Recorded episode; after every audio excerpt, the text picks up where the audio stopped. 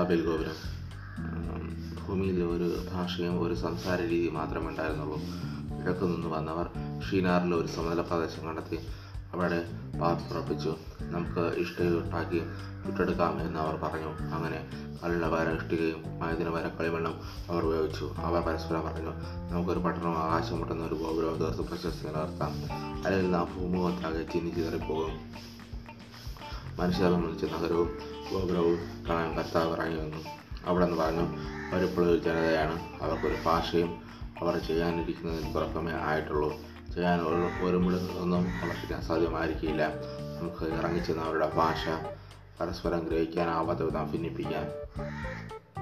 അങ്ങനെ കർത്താവ് അവരെ ഭൂമുഖത്തിലാക്കി കളിച്ചു അവർ പഠന പണി ഉപേക്ഷിച്ചു. അതുകൊണ്ട് ആ സ്ഥലത്തിന് ബാബേൽ എന്ന് പേരുണ്ടായി. അവിടെ വെച്ചാണ് കർത്താവ് ഭൂമിയിലെ ഭാഷ ഭിന്നിപ്പിച്ചതും.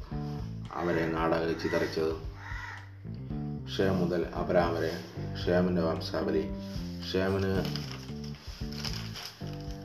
നൂറ് വയസ്സായപ്പോൾ അർപ്പക്ഷാദ് ജനിച്ചു ജലപ്രളയം കഴിഞ്ഞ് രണ്ടാം വർഷമായിരുന്നു അത്. അർഷക്ഷാദിന്റെ ജനത്തിന് ശേഷം ആം, ഷേം അഞ്ഞൂറ് വർഷം ജീവിച്ചു.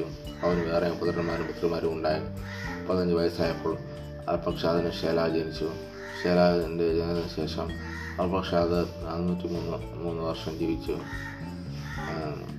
അവന് വേറെയും പുത്രന്മാരും പുത്രിമാരും ഉണ്ടായി. മുപ്പത് വയസ്സായപ്പോൾ ഷേലാബിന് യാബാർ ജനിച്ചു. യാബാർ ജനിച്ചതിന് ശേഷം നാനൂറ്റി മൂന്ന് വർഷം ഷേലാബ് ജീവിച്ചു. അവന് വേറെയും പുത്രിമാരും വേറെയും പുത്രന്മാരും പുത്രിമാരും ഉണ്ടായി. ആം,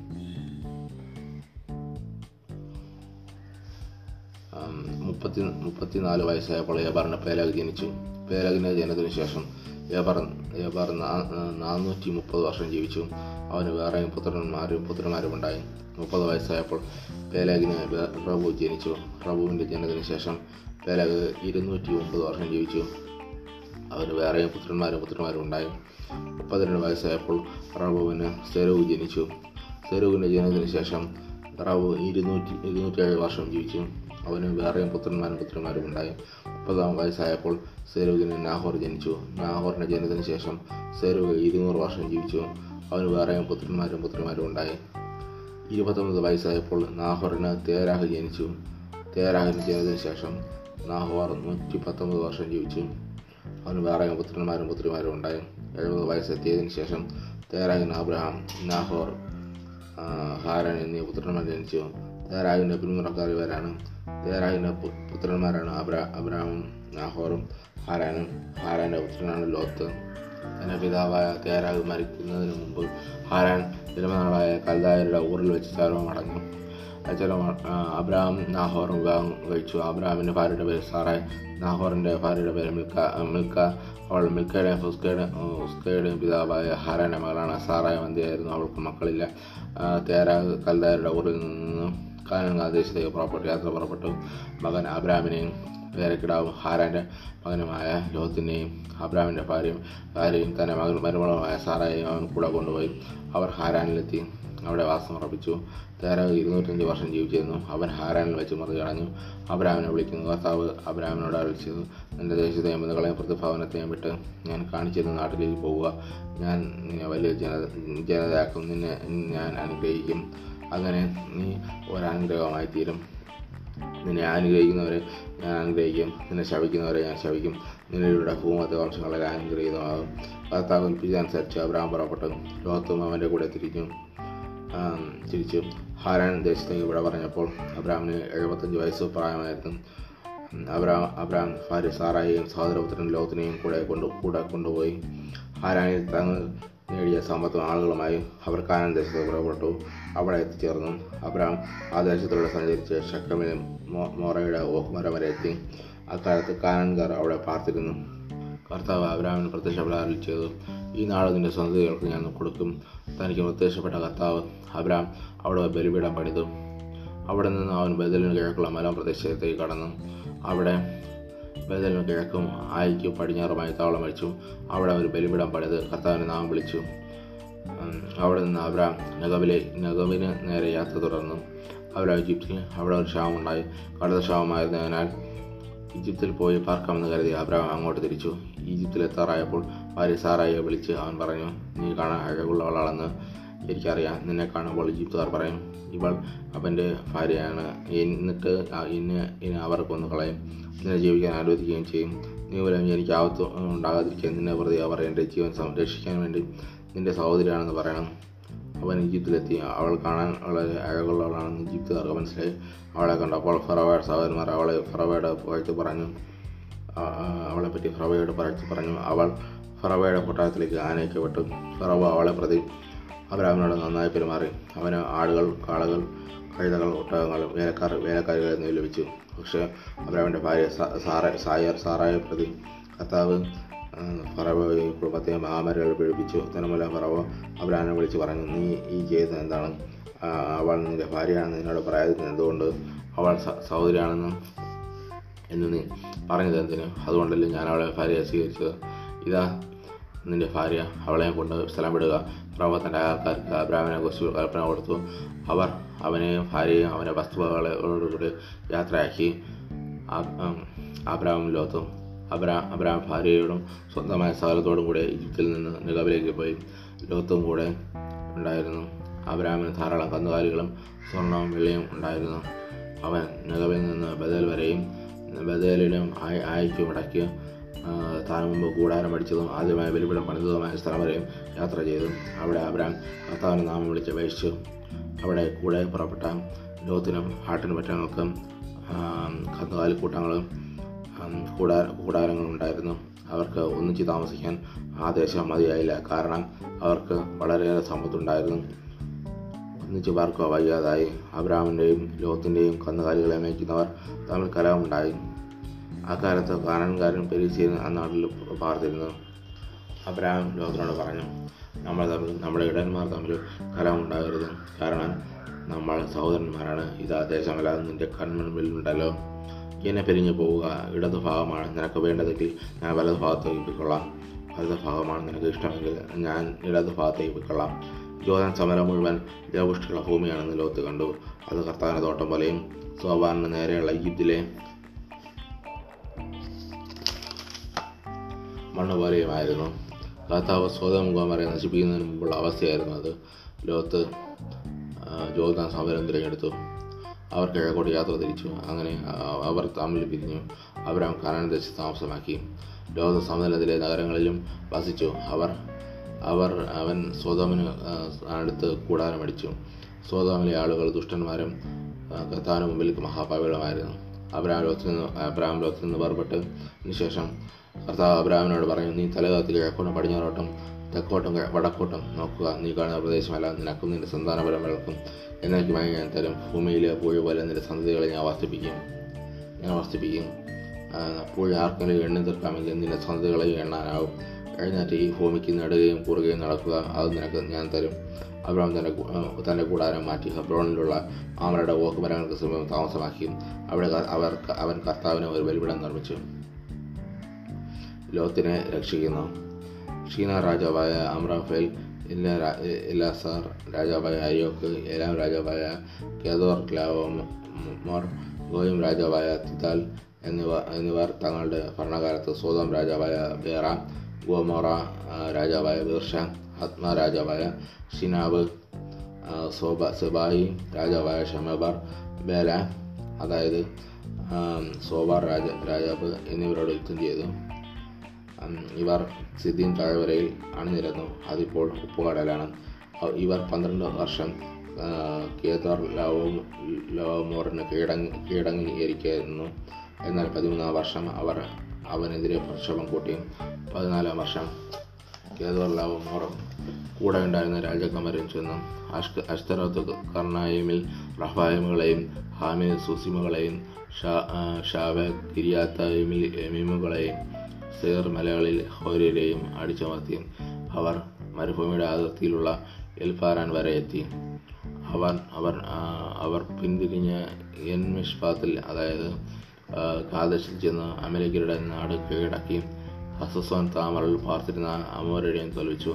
അപ്പോൾ സ്വതം ആത്മ സ്വഭാവ സെബോയും വേല അതായത് സോബാർ എന്നിവിടങ്ങളിൽ രാജാക്കന്മാർ സിദ്ധിയും താഴ്വരയിൽ ഏലാം രാജാവായ കേദാർ ലാവമോർ ഗോയിം രാജാവായ തിദാൽ ഷീന രാജാവായ അമ്രഫൽ ലാസ രാജാവായ അരിയോക്ക് എന്നിവർ പരിചയത്തിനായി അണിതിരുന്നു നാല് രാജാക്കന്മാർ അഞ്ചു പേർക്കെതിരെ സ്ഥിതിയും താഴെ നിറയെ ചെളിക്കുണ്ടുകളായിരുന്നു സ്വതോമിലെയും ഗോമാറയിലെയും രാജാക്കന്മാർ പിന്തിരിഞ്ഞോടിയപ്പോൾ ഈ കുഴികളിൽ വീണ് ശേഷിച്ച് അവർ മലയിലേക്ക് ഓടിപ്പോയി.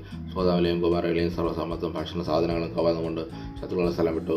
സ്വതമിൽ വാർത്തിരുന്ന അബ്രാം അബ്രാമിന്റെ സഹോദരപുത്രനായ ലോത്തിനെ നെയും അവന്റെ സ്വത്തുക്കളെയും സ്വത്തുക്കളോടൊപ്പം അവർ പിടിച്ചുകൊണ്ടുപോയി രക്ഷപ്പെട്ട ഒരുവൻ വന്ന് അബ്രായ അബ്രാമിനെ വിവരം താനുമായി സഖ്യ സഖ്യത്തിലായിരുന്ന ഇഷ്കോലോ ഇഷ്കോലിന്റെയും ഇഷ്കോലിന്റെയും ആനേറിന്റെയും സഹോദരനായ മാമറെ എന്ന അമോരിന്റെയും ഓക്കുമരത്തിന് മരത്തോ മരത്തോപ്പിനടുത്താണ് അബ്രാം താമസിച്ചിരുന്നത്. സഹോദരൻ തടവുകാരനാകപ്പെട്ടെന്ന് കേട്ടപ്പോൾ തന്റെ വീട്ടിൽ തന്നെ ജീവിച്ചു വളർന്നവരും പയറ്റി തെളിഞ്ഞവരുമായ മുന്നൂറ്റി പതിനെട്ട് പേരോടൊപ്പം അബ്രാം താൻ വരെ അവനെ പിന്തുടർന്നു. രാത്രി അവൻ തന്റെ ആളുകളെ പല ഗണങ്ങളായി തിരിച്ചും ശത്രുക്കളെ ആക്രമിച്ചും തോൽപ്പിച്ച്. ദമസ്കസിന് വടക്കുള്ള ഹോബ വരെ ഓടിച്ചു. അവൻ സമ്പത്തൊക്കെയും വീണ്ടെടുത്തു. ചാർച്ചക്കാരനായ ലോത്തിനെയും അവന്റെ വസ്തുവകകളെയും സ്ത്രീകളെയും ജനങ്ങളെയും തിരികെ കൊണ്ടുവന്നു. മെൽക്കി സദേഖൻ കെദോർ ലവമറയെയും കൂടെ ഉണ്ടായിരുന്ന രാജാക്കന്മാരെയും തോൽപ്പിച്ചു. മടങ്ങി വന്ന് അബ്രാമിനെ എതിരേൽക്കാൻ സ്വതം രാജാവ് രാജാവിന്റെ താഴ്വര എന്നറിയപ്പെടുന്ന ഷാവയ താഴ്വരയിലേക്ക് ചെന്നു. സാലേം രാജാവായ മെൽക്കി സദയ്ക്ക് അപ്പവും വീഞ്ഞും കൊണ്ടുവന്നു. അത്യുന്നതനായ ദൈവത്തിന്റെ പ്രവചനായിരുന്നു അവൻ.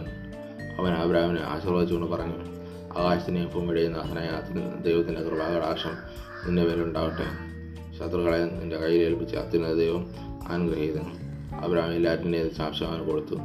സുൽത്താൻ രാജാവ് അബ്രാമിനോട് പറഞ്ഞു ആളുകളെ എനിക്ക് വിട്ടുതരിക സമ്പത്തെല്ലാം നീ എടുത്തുകൊള്ളുക. അബ്രാം സുൽത്താൻ രാജാവിനോട് പറഞ്ഞു ഞാൻ കർത്താവിന്റെ മുമ്പിൽ ആകാശത്തിനെയും ഭൂമിയുടെയും സൃഷ്ടാവായ അത്യുന്നത ദൈവത്തിന് മുമ്പിൽ ശോധം ചെയ്യുന്നു. നിങ്ങളുടേതായ ഒരു ചരടോ ചെരുപ്പിന്റെ വാറോ ഒന്നും തന്നെ ഞാൻ എടുക്കുകയില്ല. ഞാൻ അബ്രാമിനെ സമ്പന്നനാക്കി എന്ന് നിങ്ങൾ പറയരുതല്ലോ. യുവാക്കൾ ഭക്ഷിച്ചതും എന്റെ കൂടെ വന്നവരുടെ പങ്ക് മാത്രമേ എനിക്ക് വേണ്ടൂ. ആനറും എഷ്കോലും മാമറയും തങ്ങളുടെ പങ്ക് എടുത്തുകൊള്ളട്ടെ. അബ്രാഹുമായി ഉടമ്പടി. അബ്രാഹിം ദർശനത്തിൽ കർത്താവിന്റെ അരുളപ്പാടുണ്ടായി അബ്രാഹം ഭയപ്പെടേണ്ട. ഞാൻ നിനക്ക് പരിചയമാണ്. നിനക്ക് പ്രതിഫലം വളരെ വലുതായിരിക്കും. അബ്രാഹിം ചോദിച്ചു കർത്താവായ ദൈവമേ സന്താനങ്ങളില്ലാത്ത എനിക്ക് എന്ത് പ്രതിഫലമാണ് ലഭിക്കുക? ദമാസ്കാർ ദമാസ്കസുകാരൻ എലിയസറാണ് എന്റെ വീടിന്റെ അവകാശി അബ്രഹാം തുടർന്നു എനിക്ക് സന്താനത്തെ അവിടെ തന്നിട്ടില്ല. എന്റെ വീട്ടിൽ പറഞ്ഞ ദാസിൽ ഒരുവനായിരിക്കും എന്റെ അവകാശി വീണ്ടും അവന് കർത്താവിന്റെ അരുളപ്പാടുണ്ടായി എന്റെ അവകാശി അവനായിരിക്കില്ല. നിന്റെ മകൻ തന്നെയായിരിക്കും. അവിടെ നിന്ന് ആന പുറത്തേക്ക് കൊണ്ടുവന്നിട്ട് പറഞ്ഞു ആകാശത്തേക്ക് നോക്കുക. ആ കാണുന്ന നക്ഷത്രങ്ങളുടെ എണ്ണം എടുക്കാൻ കഴിയുമോ? നിന്റെ സന്താന പരമ്പരയും അതുപോലെ ആയിരിക്കും. അവൻ കർത്താവിൽ വിശ്വസിച്ചു. അവിടെ നിന്ന് അത് അവന് നീതീകരണമായി കണക്കാക്കി. അവിടെ നിന്ന് തുടർന്ന് അരളി ചെയ്തു. ഈ നാട് നിനക്ക് അവകാശമായി തരാൻ വേണ്ടി.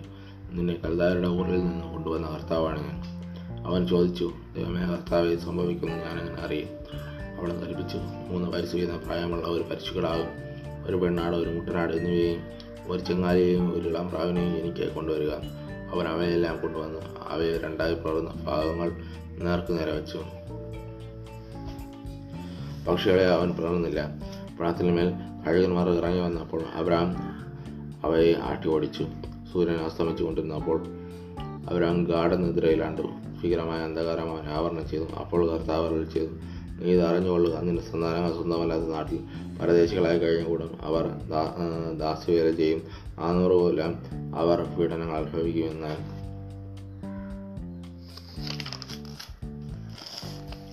അവരെ അടിമപ്പെടുന്ന രാജ്യത്തെ ഞാൻ കുറ്റം വിധിക്കും. അതിനുശേഷം ധാരാളം സമ്പത്തുമായി അവർ പുറത്തു വരും. നീ സമാധാനത്തോടെ നിന്റെ പിതാക്കളോട് ചേരും. വാസയ്ക്ക് പരിപൂർത്തിയിൽ സംസ്കരിക്കപ്പെടും നാലാം തലമുറയിൽ അവർ ഇങ്ങോട്ട് തിരിച്ചു വരും എന്നാൽ അവരുടെ ദുഷ്ടത ഇനി പൂർത്തിയായിട്ടില്ല.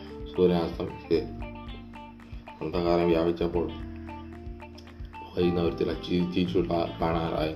ജ്വലിക്കുന്നവർ തീ നള പിളർന്നിരുന്ന കഷ്ണങ്ങളുടെ നടുവിലൂടെ കടന്നുപോയി. അത് അന്ന് കർത്താവ് അബ്രാഹിനോട് ഒരു ഉടമ്പടി ചെയ്തു. എന്റെ സന്താന പരമ്പരയ്ക്ക് ഈ നാട് ഞാൻ തന്നിരിക്കുന്നു. ഈജിപ്ത് നദി മുതൽ മഹാനദിയായ യൂബ്രട്ടീസ് വരെയുള്ള സ്ഥലങ്ങൾ. കേനിയർ കിനീസിയർ മോനിയർ ഹിത്യർ ബെരിസിയർ റഫായും അമോ അമേരിയർ കനാറിയർ ഗർഗാഷർ യബൂസിയർ എന്നുള്ള പ്രദേശങ്ങൾ പ്രദേശമൊക്കെ ഞാൻ നിങ്ങൾക്ക് തന്നിരിക്കുന്നു ഹാഗാറും ഇസ്മായേലും. അബ്രാമിന് ഭാര്യ സാറായിൽ കുട്ടികളുണ്ടായിരുന്നില്ല അവൾക്ക് ഹാഗാർ എന്ന പേരുള്ള ഒരു ഈജിപ്തുകാരി ദാസി ഉണ്ടായിരുന്നു. സാറായി അബ്രാമിനോട് പറഞ്ഞു മക്കളുണ്ടാവാൻ ദൈവം എനിക്ക് വരാൻ തന്നിട്ടില്ല. നിങ്ങൾ എന്റെ ദാസിയെ പ്രാപിക്കുക ഒരു ഒരു പക്ഷേ അവൾ മൂലം എനിക്ക് കുഞ്ഞുങ്ങളുണ്ടായേക്കാം. അബ്രാം സാറായിയുടെ വാക്ക് അനുസരിച്ചു. കാനന ദേശത്ത് പത്ത് വർഷം താമസിച്ചു. കഴിഞ്ഞപ്പോൾ അവന്റെ ഭാര്യ സാറായി ദാസിയായ ഈജിപ്തുകാരി ഹാഗാനെ തന്റെ ഭർത്താവിന് ഭാര്യയായി നൽകി. അബ്രാം അവളെ പ്രാപിക്കുകയും അവൾ ഗർഭം ധരിക്കുകയും ചെയ്തു. താൻ ഗർഭിണിയാണെന്ന് അറിഞ്ഞപ്പോൾ യജമാനത്തിയെ അവൾ നിന്നയോടെ വീക്ഷിച്ചു സാറായ അബ്രാമിനോട് പറഞ്ഞു എന്റെ ദുരിതത്തിന് നിങ്ങളാണ് കാരണക്കാരൻ. ഞാനാണ് എന്റെ ദാസിയെ നിങ്ങളുടെ ആശ്രയിച്ചതിന് വിട്ടു തന്നത് പക്ഷേ താൻ ഗർഭിണിയാണെന്ന് കണ്ടപ്പോൾ അവൾ അവൾക്ക് ഞാൻ നിന്ദിയായി. എനിക്ക് നിങ്ങൾക്ക് മധ്യ കർത്താവിന് തന്നെ വിദ്യാളനാവട്ടെ അബ്രഹാം പറഞ്ഞു എന്റെ ദാസി ഇപ്പോഴും നിന്റെ കീഴിലാണ്. നിന്റെ ഇഷ്ടമുള്ള അവളോട് പെരുമാറുക സാറായി അവളോട് പൂർണമായ പെരുമാറാൻ തുടങ്ങി. അപ്പോൾ അവൾ സാറായി വിട്ട് ഓടിപ്പോയി. എന്നാൽ കർത്താവിന്റെ ദൂതൻ ഷൂറിലേക്കുള്ള വഴിയിൽ മരുഭൂമിയിലുള്ള ഒരു നീറവയുടെ അടുത്ത് വെച്ച് അവളെ കണ്ടെത്തി. ദൂതൻ അവളോട് പറഞ്ഞു സാറായിയുടെ ദാസ്യ ഹഗാറെ നീ എവിടെ നിന്ന് വരുന്നു? എങ്ങോട്ട് പോകുന്നു? അവൾ പ്രതിവദിച്ചു ഞാൻ യജമാനത്തിയായ സാറായിൽ നിന്ന് ഓടിപ്പോവുകയാണ്. കർത്താവിന്റെ ദൂതൻ അവളോട് പറഞ്ഞു നീ യജമാനത്തിയുടെ അടുത്തേക്ക് തിരിച്ചുപോയി അവൾക്ക് കീഴ്പ്പെട്ടിരിക്കുക. ദൂതൻ തുടർന്നു എണ്ണിയാൽ തീരാത്തവണ്ണം അത്ര അധികമായി നിന്റെ സന്തതി ഞാൻ വർദ്ധിപ്പിക്കും നീ ഗർഭിണിയാണല്ലേ? ഒരു ആൺകുട്ടിയെ പ്രസവിക്കും. ആണല്ലോ നീ ഒരു ആൺകുട്ടിയെ പ്രസവിക്കും. അവന് നീ ഇസ്മായിൽ എന്ന് പേരിടണം. കാരണം ഭർത്താവ് നിന്റെ ശിരോധനം ചെവിക്കൊണ്ടിരിക്കുന്നു. അവൻ കാട്ടുകഴുതയ്ക്കൊത്ത മനുഷ്യനായി തീരും അവന്റെ കൈ എല്ലാ എല്ലാവർക്കും എതിരായും എല്ലാവരുടെയും കൈ അവനെതിരായും ഉയരും. അവൻ തന്റെ സഹോദരങ്ങൾക്കെതിരായി വർത്തിക്കുകയും ചെയ്യും. അവൾ തന്നോട് സംസാരിച്ച കർത്താവിനെ എൽറോയ് എന്ന് വിളിച്ചു. കാരണം എന്നെ കാണുന്നവനായ ദൈവത്തെ ഞാനും ഇവിടെ വെച്ച് കണ്ടു എന്ന് അവൾ പറഞ്ഞു. അതുകൊണ്ട് ആ നീരുറവയ്ക്ക് ബെർൽ ബെർല ഹായ് റോയ് എന്ന് പേരുണ്ടായി. അതിന് കാദേശനും ബരാദിനും ഇടാക്കിയാണ് ഹാഗാറിൽ അബ്രാമിന് ഒരു പുത്രൻ ജനിച്ചു ഹാഗാർ പ്രസവിച്ച മാന് അബ്രാം ഇസ്മായിൽ എന്ന് പേരിട്ടു. ഹാഗാർ ഇസ്മായിലെ പ്രസവിച്ചപ്പോൾ അബ്രാമിന് എൺപത്തിയാറ് വയസ്സായിരുന്നു. പരിച്ഛേദനം. അബ്രാമിന് തൊണ്ണൂറ്റി ഒൻപത് വയസ്സായപ്പോൾ കർത്താവ് പ്രത്യക്ഷപ്പെട്ട് അവനോട് അരുൾ ചെയ്തു സർവശക്തനായ ദൈവമാണ് ഞാൻ. എന്റെ മുമ്പിൽ വ്യാപരിക്കുക കുറ്റമറ്റവനായി വർദ്ധിക്കുക നീയുമായി ഞാൻ എന്റെ ഉടപടി സ്ഥാപിക്കും. ഞാൻ നിനക്ക് വളരെയേറെ സന്തതികളായി നൽകും. അപ്പോൾ അബ്രാം സാഷ്ടാംഗം പ്രണമിച്ചു. ദൈവം അവനോട് അരുൾ ചെയ്തു. ഇതാ നീയുമായുള്ള എന്റെ ഉടമ്പടി. നീ അനവധി ജനതകൾക്ക് പിതാവായിരിക്കും. ഇനിമേൽ നീ അബ്രഹാം എന്ന് വിളിക്കപ്പെടുകയില്ല. നിന്റെ പേര് അബ്ര അബ്രഹാം എന്നായിരിക്കും. ഞാൻ നിന്നെ അനവധി ജനതകളുടെ പിതാവാക്കിയിരിക്കുന്നു. നീ സന്താന പുഷ്ടിയുള്ളവനാകും. നിലയിൽ നിന്ന് ജനതകൾ പുറപ്പെടും. രാജാക്കന്മാരും നിലയിൽ നിന്ന് ഉത്ഭവിക്കും. ഞാനും നീയും നിനക്ക് ശേഷം നിന്റെ സന്തതികളും തമ്മിൽ തലമുറ തലമുറയായി എന്നേക്കും ഞാൻ എന്റെ ഉടമ്പടി സ്ഥാപിക്കും. ഞാൻ എന്നേക്കും നിനക്കും നിന്റെ സന്തതികൾക്കും ദൈവമായിരിക്കും നീ പരദേശിയായി പാർക്കുന്ന ഈ കാനാൻ ദേശം മുഴുവൻ നിനക്കും നിനക്ക് നിനക്ക് ശേഷം നിന്റെ സന്തതികൾക്കുമായി ഞാൻ തരും എന്നൊന്നും അത് അവരുടേതായിരിക്കും. ഞാൻ അവർക്ക് ദൈവമായിരിക്കുകയും ചെയ്യും. ദൈവം അപരാധത്തോട് കൽപ്പിച്ചു നീയും നിന്റെ സന്തതികളും തലമുറ തോറും എന്റെ ഉടമ്പടി പാലിക്കണം. നിങ്ങൾ പാലിക്കുന്ന ഉട- ഉടമ്പടി ഇതാണ്. നിങ്ങൾ പുരുഷന്മാരെല്ലാവരും പരിശോധന ചെയ്യണം. നിങ്ങൾ അഗ്രചർമ്മം ചെയ്തിരിക്കണം ഞാൻ നിങ്ങളുമായുള്ള ഉടമ്പടിയുടെ അടയാളമായിരിക്കും അത്. നിങ്ങൾ എട്ട് ദിവസം പ്രായമായ ആൺകുട്ടിക്ക് പരിശോധന ചെയ്യണം. നിന്റെ വീട്ടിൽ പറഞ്ഞ അവരോ നിന്റെ സന്താനങ്ങളിൽ പെടാത്ത വിലയ്ക്ക് വാങ്ങിയ പരദേശിയാകട്ടെ. തലമുറ തോറും എല്ലാ പുരുഷന്മാർക്കും പരിശോധന ചെയ്യണം. നിന്റെ വീട്ടിൽ പറഞ്ഞവനും നീ വിലയ്ക്ക് വാങ്ങിയവനും പരിശോധന ചെയ്യപ്പെടണം. അങ്ങനെ എന്റെ ഉടമ്പടി നിന്റെ മാംസത്തിൽ ശാശ്വതമായ ഒരു ഉടമ്പടിയായി നിലനിൽക്കും പരിശോധന ചെയ്യപ്പെടാത്ത പുരുഷനെ സമൂഹത്തിൽ നിന്ന് പുറന്തള്ളണം. അവൻ എന്റെ ഉടമ്പടി ലംഘിച്ചിരിക്കുന്നു. ഇസാക്ക് ദൈവം അബ്രാഹത്തോട് ചെയ്തു. നിന്റെ ഭാര്യ സാറായി ഇനിമേൽ സാറായി എന്ന് വിളിക്കുക എന്നല്ല വിളിക്കേണ്ടത്. അവളുടെ പേര് സാറ എന്നായിരിക്കും. ഞാൻ അവൾ അവളെ അനുഗ്രഹിക്കും. അവളിൽ നിന്ന് ഞാൻ നിനക്കൊരു പുത്രനെ തരും അവളെ ഞാൻ അനുഗ്രഹിക്കും. അവൾ ജനതകളുടെ മാതാവാകും. അവളിൽ നിന്ന് ജനതകളുടെ രാജ്യക്കാരൻ ഉത്ഭവിക്കും അപ്പോൾ അവരാം കമഞ്ഞവനെ ചിരിച്ചുകൊണ്ട് ആത്മകഥം ചെയ്തു. നൂറ് വയസ്സ് കഴിഞ്ഞവന് കുഞ്ചി ജനിക്കുമോ തൊണ്ണൂറെത്തിയ സാറ ഇനി പ്രസവിക്കുമോ? അബ്രഹാം ദേവതകൾ പറഞ്ഞു ഇസ്മായിൽ ഇസ്മായിൽ അങ്ങയുടെ തിരുമുമ്പിൽ ജീവിച്ചു ജീവിച്ചിരുന്ന അൽമതി നല്ല ചെയ്തു. നിന്റെ ഭാര്യ സാറാദിനെ നിനക്ക് പുത്രനെ അവർ പ്രസവിക്കും നീ അവരെ ഇസാഖ് എന്ന് പേര് വിളിക്കണം എന്ന് വിളിക്കണം. അവനുമായി നിന്റെ സന്തതികളുമായി ഞാൻ നിത്യമായ ഒരു ഉടമ്പടി സ്ഥാപിക്കും ഇസ്മായിലിന് വേണ്ടിയുള്ള നിന്റെ പ്രാർത്ഥനയും ഞാൻ ചെവിക്കൊണ്ടിരിക്കുന്നു ഞാൻ അവനെ അനുഗ്രഹിച്ചിരിക്കുന്നു. ഞാൻ അവനെ സന്താനപുഷ്ടിയുള്ളവനാക്കി അവന്റെ സന്തതികളെ വർദ്ധിപ്പിക്കും. അവർ അവൻ പന്ത്രണ്ട് രാജാക്കന്മാർക്ക് പിതാവായിരിക്കും. അവനിൽ നിന്ന് ഞാനൊരു വലിയ ജനതയെ പുറപ്പെടുവിക്കും എന്നാൽ സാറായിൽ നിന്ന് അടുത്ത വർഷം ഈ സമയത്ത് നിനക്ക് ജനിക്കാൻ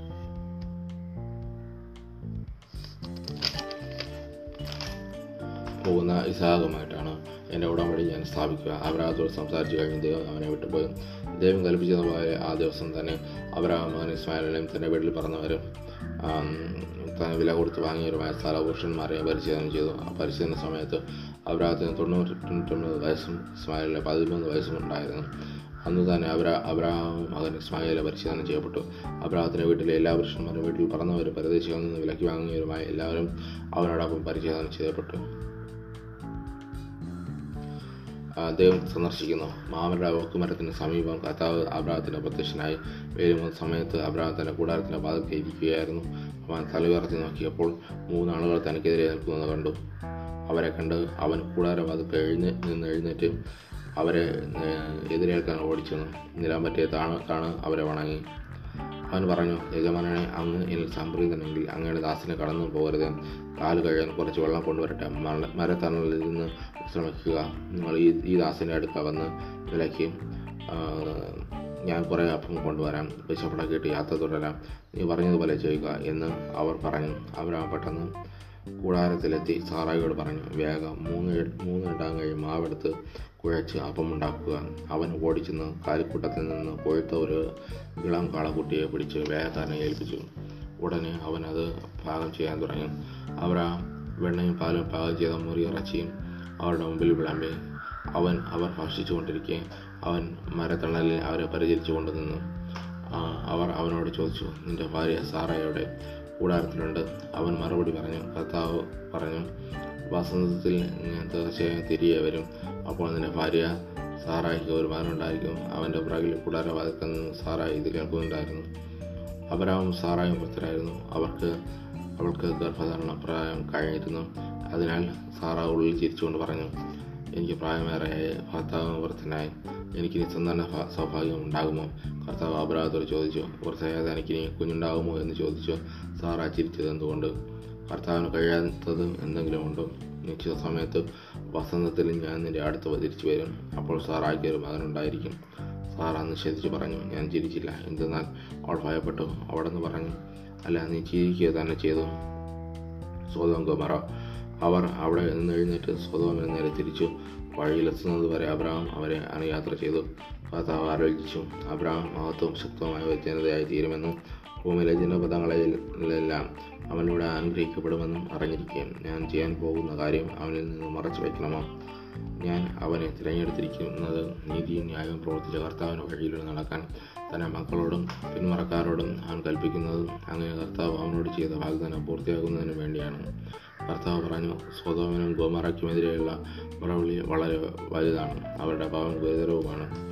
അതിനാൽ അവരുടെ പ്രവൃത്തികൾ തന്റെ സന്നിധിയിലെത്തിയിട്ടുള്ള വിലാപങ്ങളെ സാധൂരി സാധൂകരിക്കുന്നോ ഇല്ലയോ എന്നറിയാൻ ഞാൻ അവിടെ വരെ പോവുകയാണ്. അവർ അവിടെ നിന്ന് സ്വതോമന് നേരെ നടന്നു. അബ്രാം അപ്പോഴും കർത്താവിന് മുമ്പിൽ തന്നെ നിന്നു. അബ്രാം അവിടത്തെ സമീപിച്ച് ചോദിച്ചു ദുഷ്ടന്മാരോടൊപ്പം നീതിമാന്മാരെയും അങ്ങ് നശിപ്പിക്കുമോ?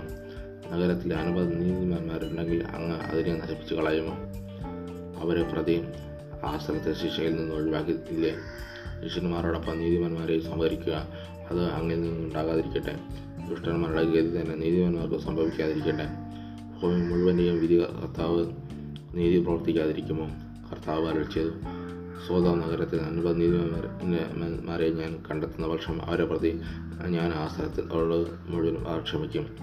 അവർ വീണ്ടും പറഞ്ഞു പൊടിയും ചരവുമായ ഞാൻ കർത്താവിനോട് സംസാരിക്കാൻ തുനിഞ്ഞാലോ നീതിമാന്മാർ അമ്പതിന് അഞ്ച് കുറവാണെന്ന് വന്നാലോ അഞ്ച് പേർ കുറഞ്ഞ നഗരത്തെ മുഴുവൻ അങ്ങ് നശിപ്പിക്കുമോ? അവിടെ നിന്ന് പറഞ്ഞു നാൽപ്പത്തഞ്ച് പേരെ കണ്ടെത്തിയാൽ ഞാൻ അതിനെ നശിപ്പിക്കുകയില്ല. ഞാൻ അവൻ വീണ്ടും ചോദിച്ചു നാൽപ്പത് പേരെ ഉള്ളുവെങ്കിലും അവിടെ നിന്ന് പ്രതിപിച്ചു ആ നാൽപ്പത് പേരെ പ്രതി നഗരം ഞാൻ നശിപ്പിക്കുകയില്ല. അവൻ പറഞ്ഞു ഞാൻ വീണ്ടും സംസാരിക്കുന്നത് കൊണ്ട് കർത്താവ് കോപിക്കരുത്. ഒരു പക്ഷേ മുപ്പത് പേരെ ഉള്ളുവെങ്കിലും അവിടെ നിന്ന് അറിയിച്ചതും മുപ്പത് പേരെ കണ്ടെത്തുന്നുവെങ്കിൽ ഞാൻ നശിപ്പിക്കുകയില്ല. അവൻ പറഞ്ഞു കർത്താവിനോട് സംസാരിക്കാൻ ഞാൻ തുനിഞ്ഞല്ലോ. ഇരുപത് പേരെ ഉള്ളുവെങ്കിലോ അവിടെ നിന്ന് ചെയ്തു ഇരുപത് പേരെ പ്രതി ഞാൻ ഞാൻ നശിപ്പിക്കുകയില്ല. അവൻ പറഞ്ഞു കർത്താവ് കോപിക്കരുത്. ഒരു തവണ കൂടി മാത്രം ഞാൻ സംസാരിക്കട്ടെ. പത്ത് പേരെ ഉള്ളുവെങ്കിൽ അവിടെ ഉള്ളു അവിടെ ഉള്ളുവെങ്കിലോ അവിടെ നല്ല ചെയ്തു ആ പത്ത് പേരെ പ്രതി ഞാൻ അത് നശിപ്പിക്കുകയില്ല. അബ്രാഹത്തോട് സംസാരിച്ചു കഴിഞ്ഞപ്പോൾ കർത്താവ് അവിടെ നിന്ന് പോയി അവരാവും സ്വന്തം സ്ഥലത്തേക്ക് മടങ്ങി. സോതാമിന്റെ പാപം. വൈകുന്നേരമായപ്പോൾ ആ ആ രണ്ട് ദൂതന്മാർ സോതാമിൽ ചെന്ന് ലോത്ത് നഗരവാദത്തെ ഇരിക്കുകയായിരുന്നു. അവരെ കണ്ടപ്പോൾ ലോത്ത് അവരെ എതിരേൽക്കാനായി എഴുന്നേറ്റ് ചെന്ന് നിലം പറ്റി താണു മടങ്ങി. അവൻ പറഞ്ഞു യജമാനന്മാരെ ദാസന്റെ വീട്ടിലേക്ക് വന്നാലും കാൽ കഴുകി രാത്രി ഇവിടെ തങ്ങുക. രാവിലെ എഴുന്നേറ്റ് യാത്ര തുടരാം അവർ മറുപടി പറഞ്ഞു വേണ്ട രാത്രി ഞങ്ങൾ തെരുവിൽ കഴിച്ചുകൊള്ളാം. അവൻ വളരെ നിർബന്ധിച്ചപ്പോൾ അവർ അവന്റെ വീട്ടിലേക്ക് പോയി. അവൻ അവർക്ക് ഒരു വിരുന്നൊരുക്കി പുളിപ്പില്ലാത്ത അപ്പവും ഉണ്ടാക്കി. അവർ അത് ഭക്ഷിച്ചു അവർക്ക് കിടക്കും മുമ്പേ സൗദ നഗരത്തിന്റെ എല്ലാ ഭാഗത്തു നിന്നും യുവാക്കന്മാർ മുതൽ യുവത്തന്മാർ വരെയുള്ള എല്ലാവരും വന്ന് വീട് വളഞ്ഞു. അവർ ലോകത്തിനെ വിളിച്ചു പറഞ്ഞു രാത്രി നിന്റെ അടുക്കൽ വന്നവരോട് ഞങ്ങൾക്ക് അവരുമായി സുഖഭോഗങ്ങളിൽ ഏർപ്പെടേണ്ടതിന് അവരെ പുറത്ത് കൊണ്ടുവരിക. ലോകത്ത് പുറത്തിറങ്ങി കഥവടച്ചിട്ട് അവരുടെ അടുത്തേക്ക് ചെന്നു. അവൻ പറഞ്ഞു സഹോദരരെ ഇത്തരം മ്ലേച്ഛത കാട്ടരുതെന്ന് ഞാൻ നിങ്ങളോട് യാചിക്കുന്നു. പുരുഷ സ്വർഷമേൽക്കാത്ത രണ്ട് പെൺമക്കൾ എനിക്കുണ്ട്. അവരെ നിങ്ങൾക്ക് വിട്ടുതരാം. ഇഷ്ടം പോലെ അവരോട് ചെയ്തു കൊള്ളുക പക്ഷേ ഈ പുരുഷന്മാരെ മാത്രം ഒന്നും ചെയ്യരുത്. എന്തെന്നാൽ അവർ എന്റെ അതിഥികളാണ് മാറി നിൽക്കൂ അവർ അട്ടഹസിച്ചു പരദേശിയായി വന്നവൻ ന്യായം വിധിക്കുവാൻ ഒരുങ്ങുന്നു. അവരോടൊന്നതിനേക്കാൾ മോശമായി നിന്നോടും ഞങ്ങൾ പെരുമാറും. അവർ ലോകത്തിനെ ശക്തിയായി തള്ളിമാറ്റി വാതിൽ തല്ലിപ്പൊളിക്കാൻ ചെന്നു. പക്ഷേ ലോകത്തിന് അതിഥികൾ കൈനീട്ടി അവനെ വലിച്ച് വീട്ടിനുള്ളാക്കിയിട്ട് വാതിലടച്ചു. വാതിലുണ്ടായിരുന്ന എല്ലാവരെയും അവർ അന്തരാക്കി. അവർ വാതിൽ തപ്പിത്തറഞ്ഞ് പറഞ്ഞു ലോത്ത് സ്വതം വിടുന്നു രണ്ടുപേർ ലോത്തിനോട് പറഞ്ഞു "ആ, ഇവരെ കൂടാതെ നിനക്ക് ആരെങ്കിലും ഇവിടെ ഉണ്ടോ? പുത്രന്മാരോ പുത്രി പുത്രികളോ അവരെ മക്കളോ മറ്റാരെങ്കിലും ഈ നഗരത്തിലുണ്ടെങ്കിൽ എല്ലാവരെയും ഉടനെ പുറത്ത് കടത്തിക്കൊള്ളുക. ഈ സ്ഥലം ഞങ്ങൾ നശിപ്പിക്കാൻ പോവുകയാണ്. ഇവിടുത്തെ ജനങ്ങൾക്കെതിരെ രൂക്ഷമായ നിലവിളി കർത്താവിന് മുമ്പിൽ എത്തിയിരിക്കുന്നു. ഇവിടെ നശിപ്പിക്കാൻ കർത്താവ് ഞങ്ങളെ അയച്ചിരിക്കുകയാണ്. ഉടനെ ലോകത്ത് തന്നെ പുത്രന്മാരുടെ വിവാഹം ചെയ്യും വിവാഹം ചെയ്യുന്നത് എന്നവരുടെ അടുത്ത് ചെന്ന് പറഞ്ഞു എഴുന്നേറ്റ് ഉടനെ സ്ഥലം വിട്ടു പോവുക. കർത്താവ് ഈ നേരം നശിപ്പിക്കാൻ പോവുകയാണ്. എന്നാൽ അവൻ തമാശ പറയുകയാണ് എന്നത്രേ അവർക്ക് തോന്നിയത്. നേരം പുലർന്നപ്പോൾ ദൂതന്മാർ ലോത്തിനോട് പറഞ്ഞു എഴുന്നേറ്റ് ഭാര്യയും പെൺമക്കൾ രണ്ടുപേരെയും കൂട്ടി വേഗം പുറപ്പെടുക. അല്ലെങ്കിൽ നഗരത്തോടൊപ്പം നിങ്ങൾ നശിച്ചു പോകും. എന്നാൽ അവൻ മടിച്ചു നിന്നു. കർത്താവിന് അവനോട് കരുണ തോന്നിയതുകൊണ്ട് ആ മനുഷ്യൻ അവനെയും ഭാര്യയെയും മക്കളെയും കൈക്ക് പിടിച്ച് നഗരത്തിന് പുറത്ത് പോയി കൊണ്ടുവിട്ടു. അവരെ പുറത്ത് കൊണ്ട് ചെന്ന് വിട്ട് കൊണ്ട് ചെന്ന് വിട്ടതിന് ശേഷം അവരിൽ ഒരുവൻ പറഞ്ഞു ജീവൻ വേണമെങ്കിൽ ഓടിപ്പോവുക. പിന്തിരിഞ്ഞ് നോക്കരുത്. താഴ്വരയിലേക്കും തങ്ങുകയും വരുത് മലമുകളിലേക്ക് ഓടി രക്ഷപ്പെടുക. അല്ലെങ്കിൽ നിങ്ങൾ ബന്ധം നശിക്കും. ലോത്ത് പറഞ്ഞു യജമാനനെ അങ്ങനെ പറയരുത്. ഞാൻ അങ്ങയുടെ പ്രീതിക്ക് പാത്രമായല്ലോ. എന്റെ ജീവൻ രക്ഷിക്കുന്നതിൽ അവിടെ നിന്ന് വലിയ കാരണമാണ് കാണിച്ചിരിക്കുന്നത്. എന്നാൽ മലയിൽ ഓടി രക്ഷപ്പെടാൻ എനിക്ക് വയ്യ. അപകടം എന്നെ ഞാൻ മരിച്ചേക്കുമെന്ന് ഭയപ്പെടുന്നു. ഇതാ ആ കാണുന്ന പട്ടണം ഓടി രക്ഷപ്പെടാവുന്നത്ര അടുത്താണ് ചെറുതുമാണ്. ഞാൻ അങ്ങോട്ട് ഓടി രക്ഷപ്പെട്ടു കൊള്ളട്ടെ അത് ചെറു ചെറുതാണല്ലോ. അങ്ങനെ എനിക്ക് ജീവൻ രക്ഷിക്കാൻ അവൻ പറഞ്ഞു ശരി ആ കാര്യവും ഞാൻ സ്വീകരിച്ചിരിക്കുന്നു. നീ പറഞ്ഞ പട്ടണത്തെ ഞാൻ നശിപ്പിക്കുകയില്ല. വേഗമാവട്ടെ. അങ്ങോട്ട് ഓടി രക്ഷപ്പെടുക. നീ അവിടെ എത്തും വരെ എനിക്കൊന്നും സ- ചെയ്യാനില്ല ചെയ്യാനാവില്ല. ആ പട്ടണത്തിൽ സോബാർ എന്ന പേരുണ്ടായി. സ്വതം ഗമാറ നശിക്കുന്നു. ലോത്ത് സോബാറിലെത്തിയപ്പോൾ സൂര്യൻ ഉദിച്ചു കഴിഞ്ഞിരുന്നു. കർത്താവ് ആകാശത്തിൽ നിന്ന് സ്വതമിലും ഗോമോറയിലും അഗ്നിയും ഗന്ധകവും വർഷിച്ചു. ആ പട്ടണങ്ങളെയും താഴ്വരകളെയും അവയിലെ നിവാസികളെയും സസ്യലതാദികളെയും അവിടെ നിന്ന് നാമശേഷമാക്കി. ലോത്തിന്റെ ഭാര്യ അവന്റെ പിറകെ വരികയായിരുന്നു. അവൾ പിന്തിരിഞ്ഞു നോക്കിയതുകൊണ്ട് ഒരു ഒപ്പതുണ്ടായി തീർന്നു അബ്രഹാം അതിരാവിലെ എഴുന്നേറ്റ് തൻ കർത്താവിന് മുമ്പിൽ നിന്ന സ്ഥലത്തേക്ക് ചെന്നു. അവൻ സ്വതോമിനും ഗോമാറയ്ക്കും താഴെ പ്രദേശങ്ങളിൽ നേരെ നോക്കി. തീച്ചുളയിൽ നിന്നത് പോലെ ആ പ്രദേശത്തു നിന്നെല്ലാം പുക പൊങ്ങുന്നത് കണ്ടു. താഴ്വരകളിലെ നഗരങ്ങൾ നശിപ്പിച്ചപ്പോൾ ദൈവം അബ്രാഹത്തെ ഓർത്ത്. ലോകത്ത് വാർത്തിരുന്ന ഈ നഗരങ്ങളെ നശിപ്പിച്ചപ്പോൾ അവിടെ നിന്ന് ലോകത്തിന് നാ- നാശത്തിൽ നിന്ന് രക്ഷിച്ചു. മൊവാബിയർ ആമോന്യർ. സോവാറിൽ പറക്കാൻ ലോകത്തിന് ഭയമായിരുന്നു. അതുകൊണ്ട് അവൻ തന്റെ രണ്ട് പെൺമക്കളോട് കൂടെ അവിടെ നിന്ന് പുറത്ത് കടന്ന് മലയിൽ വരുന്ന ഒരു ഗുഹയ്ക്കുള്ളിൽ പാർത്തു. മൂത്തവൾ ഇളയവളോട് പറഞ്ഞു നമുക്ക് കർത്താവിന് നമ്മുടെ പിതാവിന് പ്രായമായി ലോക നടപ്പനുസരിച്ച് നമ്മോട് സന്താപിക്കാൻ ഭൂമിയിൽ വേറൊരു പുരുഷനുമില്ല. അപ്പനെ വീഞ്ഞു കുടിപ്പിച്ച് നമുക്ക് അവനോടൊത്ത് ശയിക്കാം അങ്ങനെ അപ്പന്റെ സന്താന പരമ്പര നിലനിർത്താൻ അന്ന് രാത്രി പിതാവിന് അവർ വീഞ്ഞു കുടിപ്പിച്ച് മൂത്തുള്ള പിതാവിനെ കൂടെ ശയിച്ചു. അവൾ വന്നു കിടന്നതോ എഴുന്നേറ്റ് പോയതോ അവൻ അറിഞ്ഞില്ല. പിറ്റേന്ന് മൂത്തുള്ള ഇളയവരോട് പറഞ്ഞു ഞാൻ ഇന്ന് അപ്പനോട് നിന്ന് ശയിച്ചു. ഇന്ന് നമുക്കൊരു വീഞ്ഞു കുടിപ്പിക്കാം. ഇന്ന് നീ പോയി അവനോട് കൂടെ ശയിക്കുക. അങ്ങനെ അപ്പന്റെ സന്താന പരമ്പര നമുക്ക് നിലനിർത്താം. അന്ന് രാത്രിയിലും അവർ പിതാവിനെ വീഞ്ഞു കുടിപ്പിച്ചും ഇളയവൾ അവനോടൊന്നിച്ച് ശയിച്ചു. അവൾ വന്നു കിടന്നതോ എഴുന്നേറ്റ് പോയതോ അവൻ അറിഞ്ഞില്ല. അങ്ങനെ ലോകത്തിന്റെ രണ്ട് പുത്രന്മാരും തങ്ങളുടെ പിതാവിൽ നിന്ന് ഗർഭിണികളായി. മൂത്തവൾക്ക് ഒരു മകൻ ജനിച്ചു.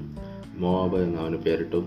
ഇന്ന് വരെ ഉണ്ടായിട്ടുള്ള മൂവാബേരുടെ എല്ലാം പിതാവാണ് അവൻ. ഇളയവൾക്കും ഒരു മകൻ ജനിച്ചു. ബെൻ അമ്മി എന്ന് അവന് അവന് പേരിട്ടു. ഇന്ന് വരെ ഉണ്ടായിട്ടുള്ള അമോനിയുടെ എല്ലാം പിതാവാണ് അവൻ.